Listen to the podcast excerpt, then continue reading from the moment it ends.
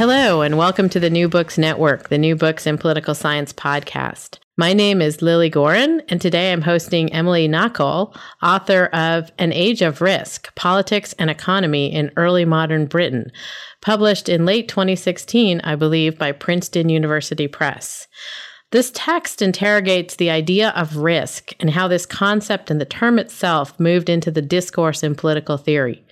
Emily Nacol explores the work of four important political theorists who bring the concept into their work and thinking, specifically Thomas Hobbes, John Locke, David Hume, and Adam Smith.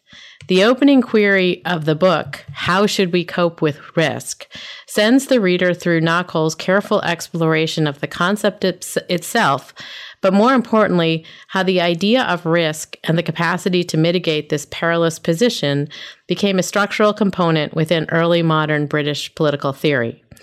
This theory connects to the developments around our shared understandings of time, probability, and action, according to Nacol. And I will let her explain a little bit more about that after she tells us a little bit about herself and how she came to this project. Hello, Emily. Hello. Nice to be with you. Thanks for joining us this morning. Thank you. Thanks for having me. I'm excited to talk about the book. So, tell me a little bit about yourself and how you came to this project. Okay. Well, I'm currently um, a political theorist on the faculty at the University of Toronto, and I divide my time between teaching undergraduates at the Mississauga campus and graduate students at the downtown St. George campus. And my primary interests are early modern political thought British studies, and risk studies. And so this project um, is sort of emblematic of all three interests. And the way I came to this project, um, it was originally a dissertation project for me um, quite some time ago. And initially, I really had no intention of writing about the problem of risk. I was really interested in doing a project on trust, fact, in early modern political thought, um, and especially how the problem of trust uh, is exemplified in social contract theory. So that was my initial plan to work on the project. And as I continued sort of exploring these topics and themes, um, it turns out that the thing that I was really interested in were was issues of vulnerability, uncertainty, and the difficult conditions of participating in relationships with trust. And eventually, my interest turned almost entirely to these questions of vulnerability and uncertainty. And I figured out that what I was actually really interested in is how early modern thinkers formulated the problem of risk. And this pushed me sort of deeper into contract theory, but really beyond that, into issues of political economy. And so that's really how this project came to be.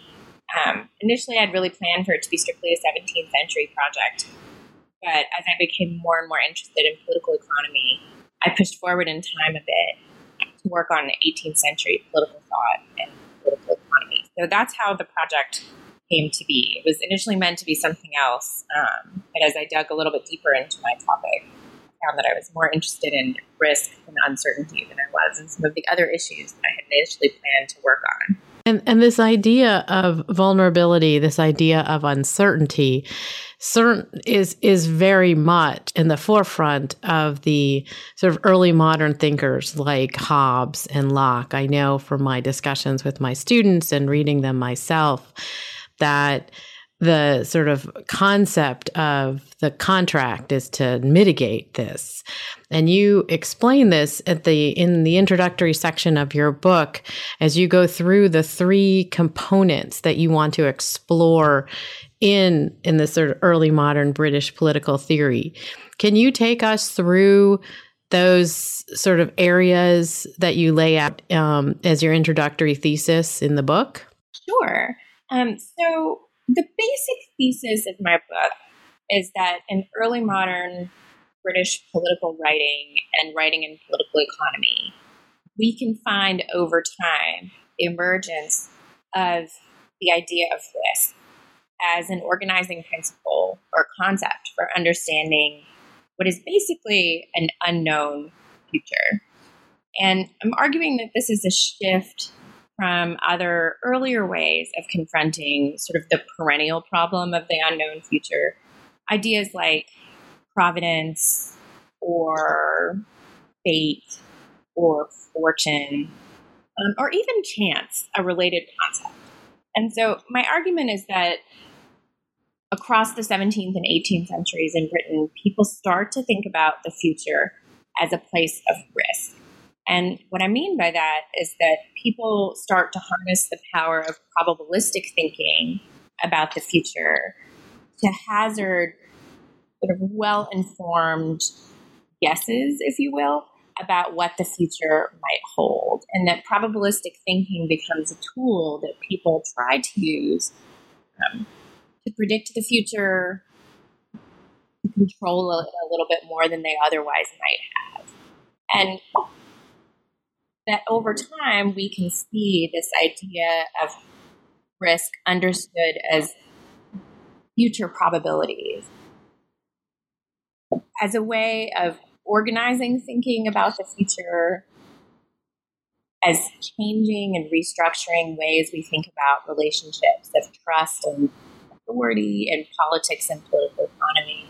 And over time, I think too, in sort of shaping people's orientation towards the future, um, from thinking of it as a place that can be approached with both hope and fear to a place that can mostly be approached with fear, which was sort of an unexpected outcome of my research. And and I, I wanted to follow up on that that concept, the idea of sort of understanding that fear and and also as you note the sort of probabilistic thinking.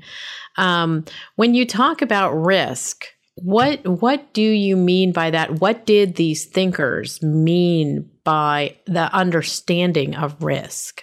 That is a good question. So my part my project is partly informed by sort of the emergence of risk as a even a word that becomes sort of entrenched in the vocabulary available um, to English speaking early moderns. And so, as many researchers have shown, um, it seems like the word itself emerged as part of a maritime vocabulary um, for thinking about trade and seafaring expeditions. And so it emerged in a very particular context. And this is sort of the context of trade. Um, some people date it to around the 13th century in probably Italian or French, but then over time it sort of spreads throughout the trading world in Europe. Some people date it earlier, but I think that probably the most common dating is around the 13th century. And then I think the word kind of sits for a while but as probabilistic thinking begins to take hold as a way of thinking about what an uncertain future might hold, um, we see sort of the conceptual apparatus forming around this idea of risk. And so it becomes more than just a specialized word used to think about maritime potential um, and the dangers of maritime trading and expeditions, and more of a sort of general purpose way of thinking about how we might measure possible future outcomes, how we might predict um, or make informed probabilistic guesses about what the future might hold. And it becomes a way of thinking about the future in general, not as a place that is completely obscure to us, but as a place in which we can think a bit about what might happen and use the powers of human reasoning and experience um, come up with some kind of probabilistic story about what the future might hold. Um, I'll also say that um, I'm not thinking about at this stage in the project or in this stage of sort of the emergence of risk historically, I'm not thinking about um, probability as really harnessed to any kind of sophisticated computation or. Not actuarial science at this point. Not yet, right? And I'm not thinking about it as really rooted in any kind of mass data collection um, in the way that we might think of. Um, however, we can start to see, I think, in this period, sort of the beginning or the emergence of this kind of work. Like you're starting to see some sort of collection of data, particularly what we would call data, particularly financial data, um, data about death and mortality, these kinds of things are starting to become sort of objects of scrutiny and collection, and they will eventually turn into what we think of as sort of statistics and probability. Um, but my work is as yet a little bit early for this kind of thinking. I'm mostly thinking about probability as um, the collection of human experience and then drawing on that experience about what has happened in the past to detect certain patterns um, that we can use to tentatively predict the future. So, not big data yet. Not yet. Not yet. Not yet. Not yet. long term story. Um, but it's still pretty early on um, for that kind of and and so in terms of the sort of idea of of risk as you say kind of understanding possibly some patterns in in human conduct even um, you you specifically look at four thinkers in your book and you structure the book around the thinking um, Thomas Hobbes, John Locke, um, David Hume, and Adam Smith. Um, and you sort of also s- highlight, at least in parts of the book, the sort of move also towards an understanding of political economy as part of the thinking. But before we get to the that question, I wanted you to talk a little bit about why you structured the book the way that you did and why these four thinkers, what what in particular Hobbes, Locke, Hume and Smith, what do they provide in terms of the understanding of this emerging concept of risk um, and probability probability thinking thinking excuse me. So initially i had planned on working in a different set of thinkers altogether. Um, i had i knew that i wanted it to be um, an english and british political thought project um, because i really became very interested in these kinds of questions as a reader and teacher of hobbes. Um, so that was sort of how it started. And i, I really planned to do a project that was deeply rooted in contractual thinking and planned to do a project on Hobbes, Milton, and Locke um, with a slight coda, uh, incorporating some of the work of Bernard Mandeville as a way of showing a shift away from contractual thinking to other modes of explaining human sociability. And so that was the initial plan.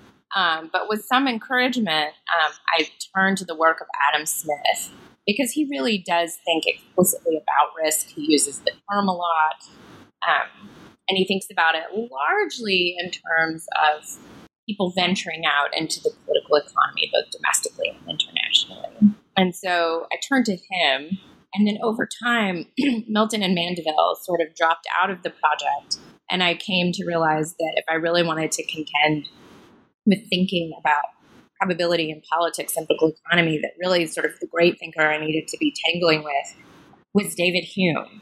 So um, the chapters were sort of written out of order initially. Um, and then Hume really ended up being, at least in my mind, the centerpiece of the book. And that changed sort of my writing of each of the chapters and changed the way I revised the project altogether. So the reason I'm quite interested in them, the four of them, is that I think each of them brings something a little bit different and interesting to the table when we think about risk and probability and its emergence in this particular period and in this place. Um, I think certainly Hobbes is a bit early for conversations about probability and risk. Um, as readers of Hobbes know, he has very little patience um, for uncertainty. He's very sensitive, I think, to it as a major problem um, for political societies.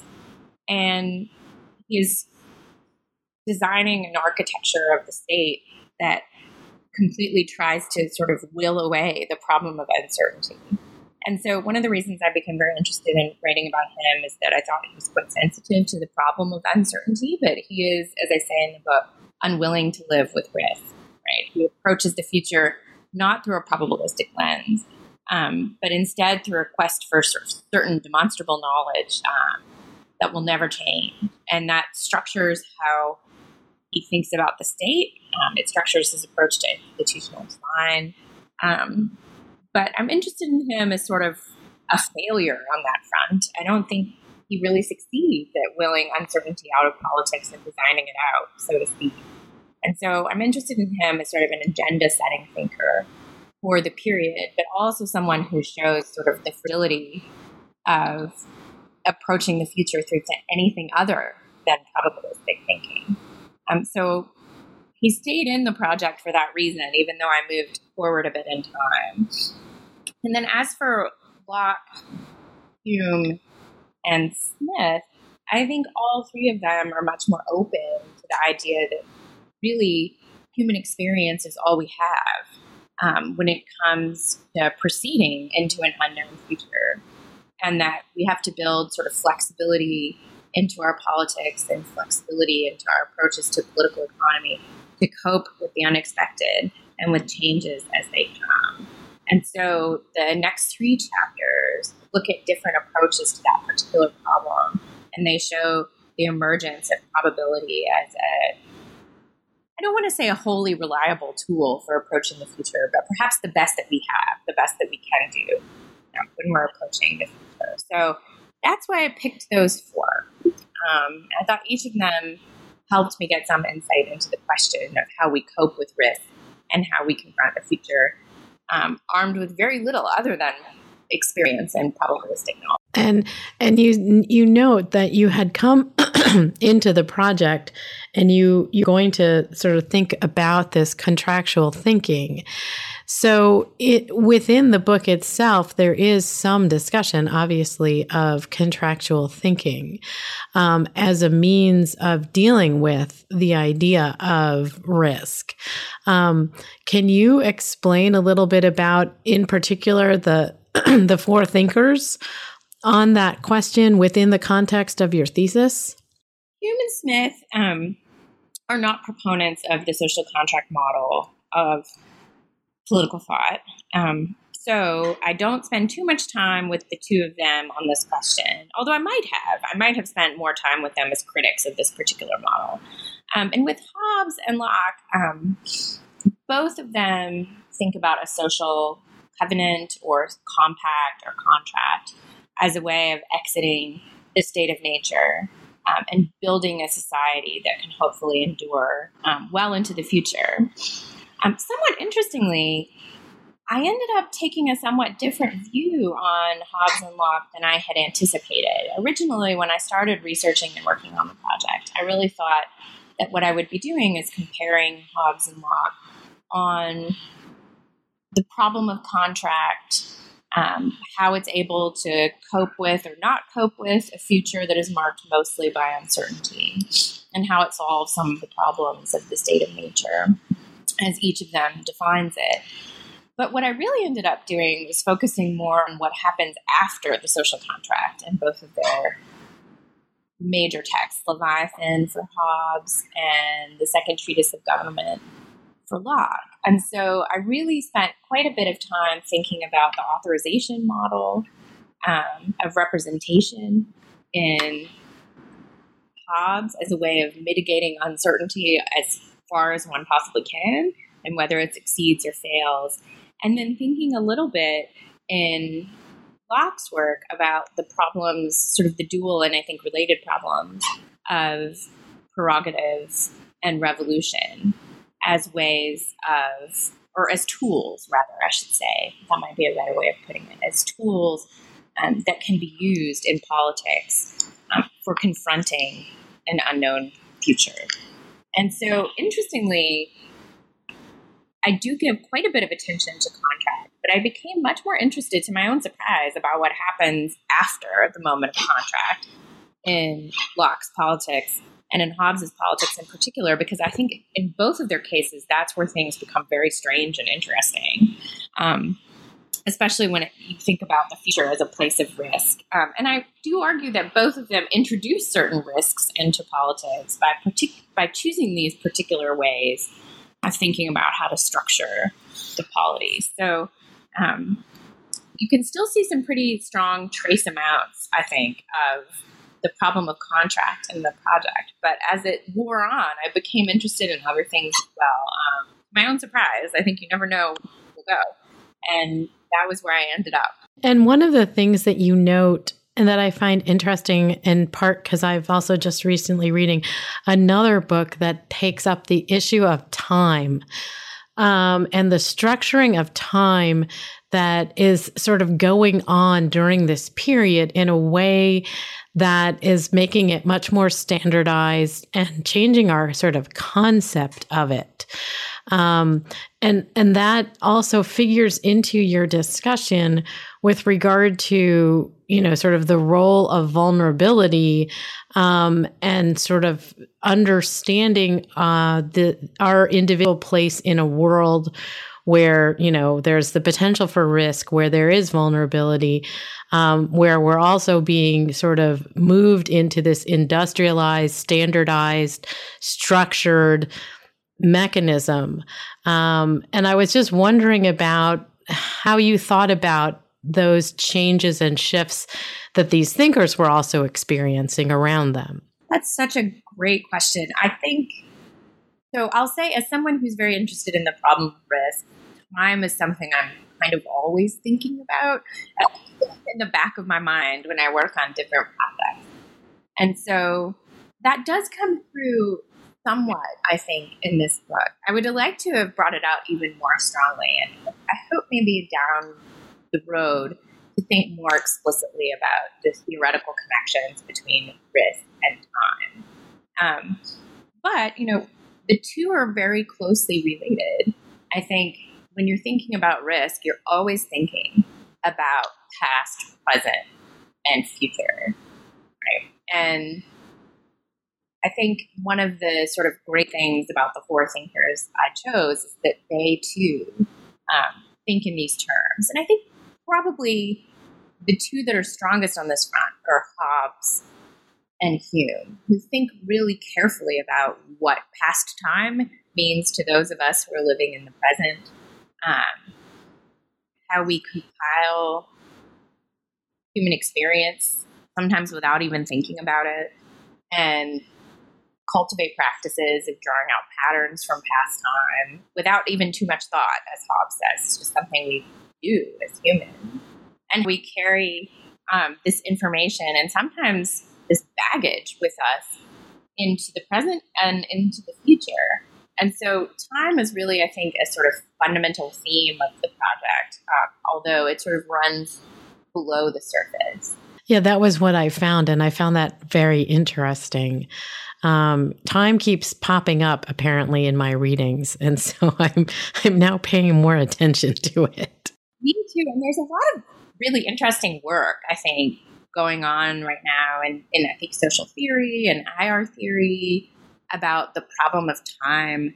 Um, I think there are lots of people who are now sort of working on the historical emergence of risk. And I think the folks that are working post industrial revolution um, are really attuned to the phenomenon of clock time um, and labor time as important to conversations about how we structure our daily lives and how we even begin to think about what the future might look like. So I'm really interested in these things too.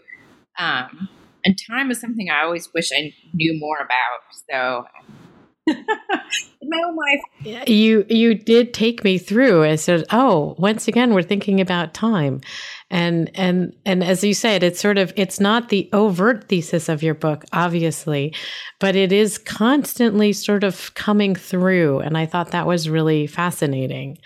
Um, but I wanted to ask you another question about Hume because you noted that Hume became the centerpiece of your project.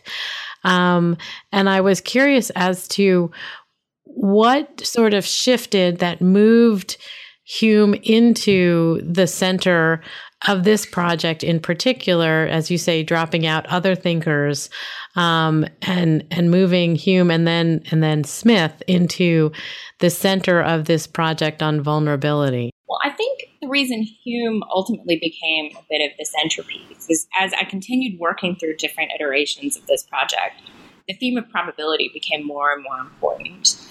And for each of the thinkers I choose, I try to look at the broadest range of their work possible. So, not just their political thinking, but also their work on political economy and in all cases, um, as much of their work on theory of knowledge and epistemology as I can find, because risk is really always a matter of knowledge, right? Um, that makes sense. Yeah. That makes so, sense. Of course. Uh, Hume, for me, um, really became the centerpiece because, in particular, in the treatise, um, which I think for Hume himself was quite a disappointment, right? You know, he said that nobody really read it. They became much more interested in his later work, his essays, and other projects. Um, but the treatise is really the place where he works through this very elaborate and complicated theory of probability. Um, and while not everything he argues in that section holds, um, one of the things that I found really compelling about it is that he gives us a really great description of how it feels um, to reason probabilistically, what kinds of emotions it excites in us. Um, and that to me was really central to the project. One of the things that I wanted to think about was, you know, how is it that humans confront risk if it's a sort of inescapable problem that we all have to live with? And then how does it make us feel? Like, is, is it a cause for hope? Is it a cause for fear? And one of the things that I found really compelling about Hume's account is that he really thinks through these problems. He says, you know, we're armed with experience. We have to get on with living, even if we have uncertain knowledge and very little information about what the future holds. So we do the best we can based on experience and the kinds of probabilistic predictions of the future that we can call from experiences that we've already had. And what interests him is how this makes us feel. And what I quite like about Hume's account is that he ultimately comes to the conclusion that this makes us feel pretty terrible much of the time. Um, it makes us feel incredibly vulnerable and insecure, even if we can say with as much certainty as possible what will happen in the future. And even if the outcome that we're expecting is a positive one, he says even just the very process of thinking probabilistically about the future reminds us that we don't know what will happen. And it stirs up a sort of fundamental insecurity and fear in us. And so this is what we carry with us into the future. And this informs the kinds of decisions that we make. Um, it informs the kinds of political institutions and relationships that we seek out. It informs the kinds of ways that we conduct business. And I just thought this was such an interesting insight. Um, and I don't know if it's something about my temperament or my own lived experience, but this struck me as true. And I thought, well, you know, this is a way of thinking about what comes before Hume and what comes after him. Um, and so it makes him one of the first affect theorists. Yeah. And I think, and a very early thinker of what we might call today anxiety, right? Um, and so I found him incredibly interesting and compelling on this front, largely for his psychological portrayal of what it means to be a person who is living with one eye open towards the future. And then I became interested in how he tries to ameliorate this anxiety um, for his readers um, through practices of essay writing and information gathering and presentation of knowledge. And so I ended up thinking of Hume as sort of the center of the project, like as someone who takes up the questions that really interested me and who points sort of a way forward for the future and who doesn't really try to resolve the problem of risk, um, but who is very clear that this is something we just have to live with. Um, who sets out certain tools and possibilities for proceeding into an unknown future, um, and who, with great sympathy, I think, portrays the experience of what it is like to live under these kinds of conditions. Um, so, me, he's one of the great sort of modern thinkers of the problem of risk who sort of sets the agenda and steers us towards a particular way of thinking about the future, and one that I think sticks um, to a great degree. So that's sort of how he became the centerpiece of the project. But in the in the chronological time of the project, I came to class, um, and so that. And you said that that you shifted around because of that. Like he changed sort of the way I thought about Hobbes. I ended up thinking of the two of them as kinds of brothers in arms um, when it came to this project of confronting an unknown future, even though they make very different recommendations and have very different accounts.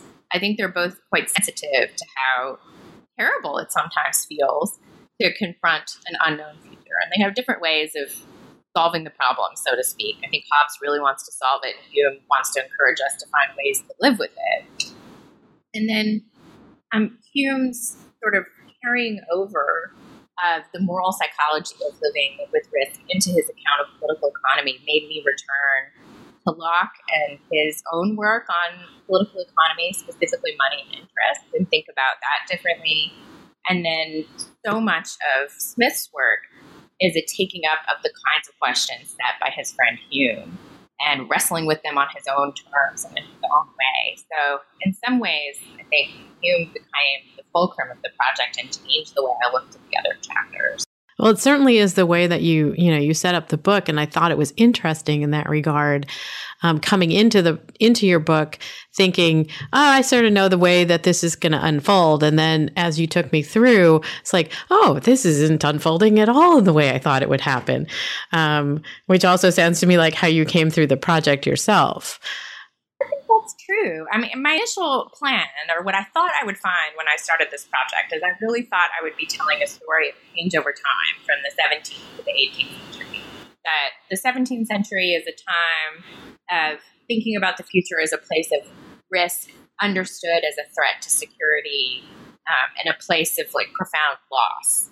And that over time, we would see this attitude sort of take a backseat to a new way of thinking about the future as a place of hope and possibilities for freedom and profiteering, and that I would tell this sort of pleasant story about how a negative approach to the future eventually gave way to one that was a bit more optimistic and cheery. So I thought I would tell that particular story of change over time. But what I figured out was that that's not at all what happened over time, and that in fact, this dual approach to risk, thinking of the future as a place of profit and loss, is entangled across both periods of time. That one story never really yields the other. They just exist in different relationships.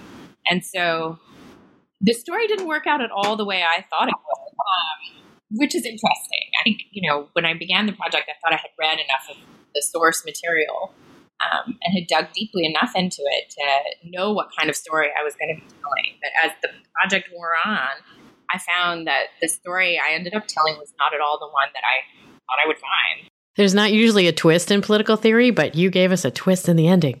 It was a twist for me too. Um, you know, I'm glad of it. I feel like I learned a lot, but um, it was it was a bit of a surprise, um, and it changed my own thinking about my topic and the kinds of questions that interest me. So so then that leads me to my next question, which of course is so what are you working on now? Where did this, you know, sort of twist in the plot at the end of the story lead you?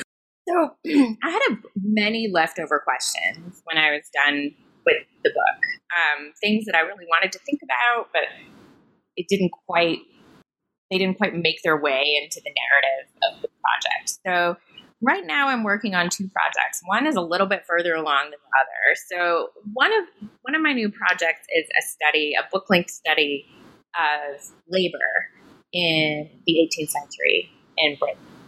Um, one of the pieces I was working on sort of simultaneous to this book, which I thought might end up being part of the book, is some of um, Bernard Mandeville's work on prostitution as a particularly suspect form of labor in the 18th century. And I really became interested in Mandeville also as a pretty profound thinker of risk.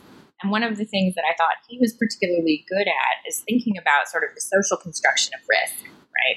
That risk is a matter of knowledge. It can also be structured or framed by social agreements, or tacit social agreements among us about what constitutes a risk to our society. And so I became very interested in his work on prostitution as a way of uncovering the anxiety about labor in a commercial society in which forms of acceptable labor are changing and shifting over time, and how a lot of the anxiety about living in a high risk commercial society um, is channeled into public attitudes about prostitutes particularly risky laborers. And Mandeville makes this sort of radical argument that their labor is not so different from other forms of labor in a commercial society. And so he asks the question of, you know, why? Why are we so interested in these particular women as workers um, when the kinds of activities they participate in are present all over society? And so that opened up a set of questions for me that I didn't really get to answer in the first book, which is about, you know, risk as a matter not just of probabilistic calculation, but of social perception. We saw that certain groups pose particular risks to society, and I'm interested in why we choose these people and what it really says about us. Um, so I'm working on a project now about different kinds of um, what I'm calling marginal laborers in the 18th century, people like the working and the non-working poor, prostitutes, migrants, um, and how discourses that frame these people as particularly risky uh, reveal certain anxieties about living in a changing commercial society. So that's one project. The other thing I'm really becoming interested in is the epidemiological side of risk, which I haven't thought about very much. Um, another plot twist. Another plot twist. And so um, I'm sort of tentatively embarking on a project about plague narratives in the history of political thought um, and how they help us think about how communities confront risk, trauma, and disaster. And so the entry point for this project is another early modern thinker, Daniel Defoe, um, and his work on um, the Great Plague. And his novel, A Journal of the Plague Year, is for me one point of entry into thinking about this project. So I'm in the process of collecting sort of plague narratives in the history of political thought and reading them as ways of thinking about how communities cope with epidemiological crises, um, how these become crises of knowledge and information, um, as a different way of thinking about how communities cope with risk. So that is in its pretty early stages, um, but I'm hoping that will take me into a different side of thinking about risk and the history of political thought and how communities. Well, it also sounds like it's going to take you in the direction of literary presentations as well as, you know, sort of more expository um, writing. I think so. And I'm interested, I'm very excited about that possibility. I'm also a bit nervous about it because it's a different kind of, it's a different genre of political thinking. Um, but I'm excited about sort of reading these kinds of narratives and thinking about them as political texts too. So we'll see if I can do it. But I think um, I think it'll be interesting. So I'm still sort of squarely tangling with the problem of risk, but hopefully a different avenue. Well, it sounds like you have two great projects. When when the books are published, will you come back on the New Books Network and talk to us about them? I will. Thank you for inviting me. Um, it is my pleasure. Um, and my last question for you is where can somebody purchase, besides the usual places, an age of risk, politics and economy in early modern Britain? And this is from Princeton University Press. So, as I was telling you earlier, I have actually not seen my book out in the wild um, in person, but I have heard tale that it is at it is at some Barnes and Nobles. I have also um, heard tale that it might be at the Seminary Co-op if you live in the Chicago area, one of the great bookstores. Um, it's also been spotted in the economics section of independent bookstores in Berkeley, which I find really interesting, and I bet economists would as well. Um, I think the maybe the best non-Amazon um, or non-usual place to find it might be the Princeton University Press website. Um, I'm sure that they have they have it front and center it, there. It is available, so. I think, in hardcover and um, e-reader edition. E-reader, yeah. So thank you for joining me today, Emily. It was great to talk to you about your new book. Thank you, Lilly. Such a pleasure.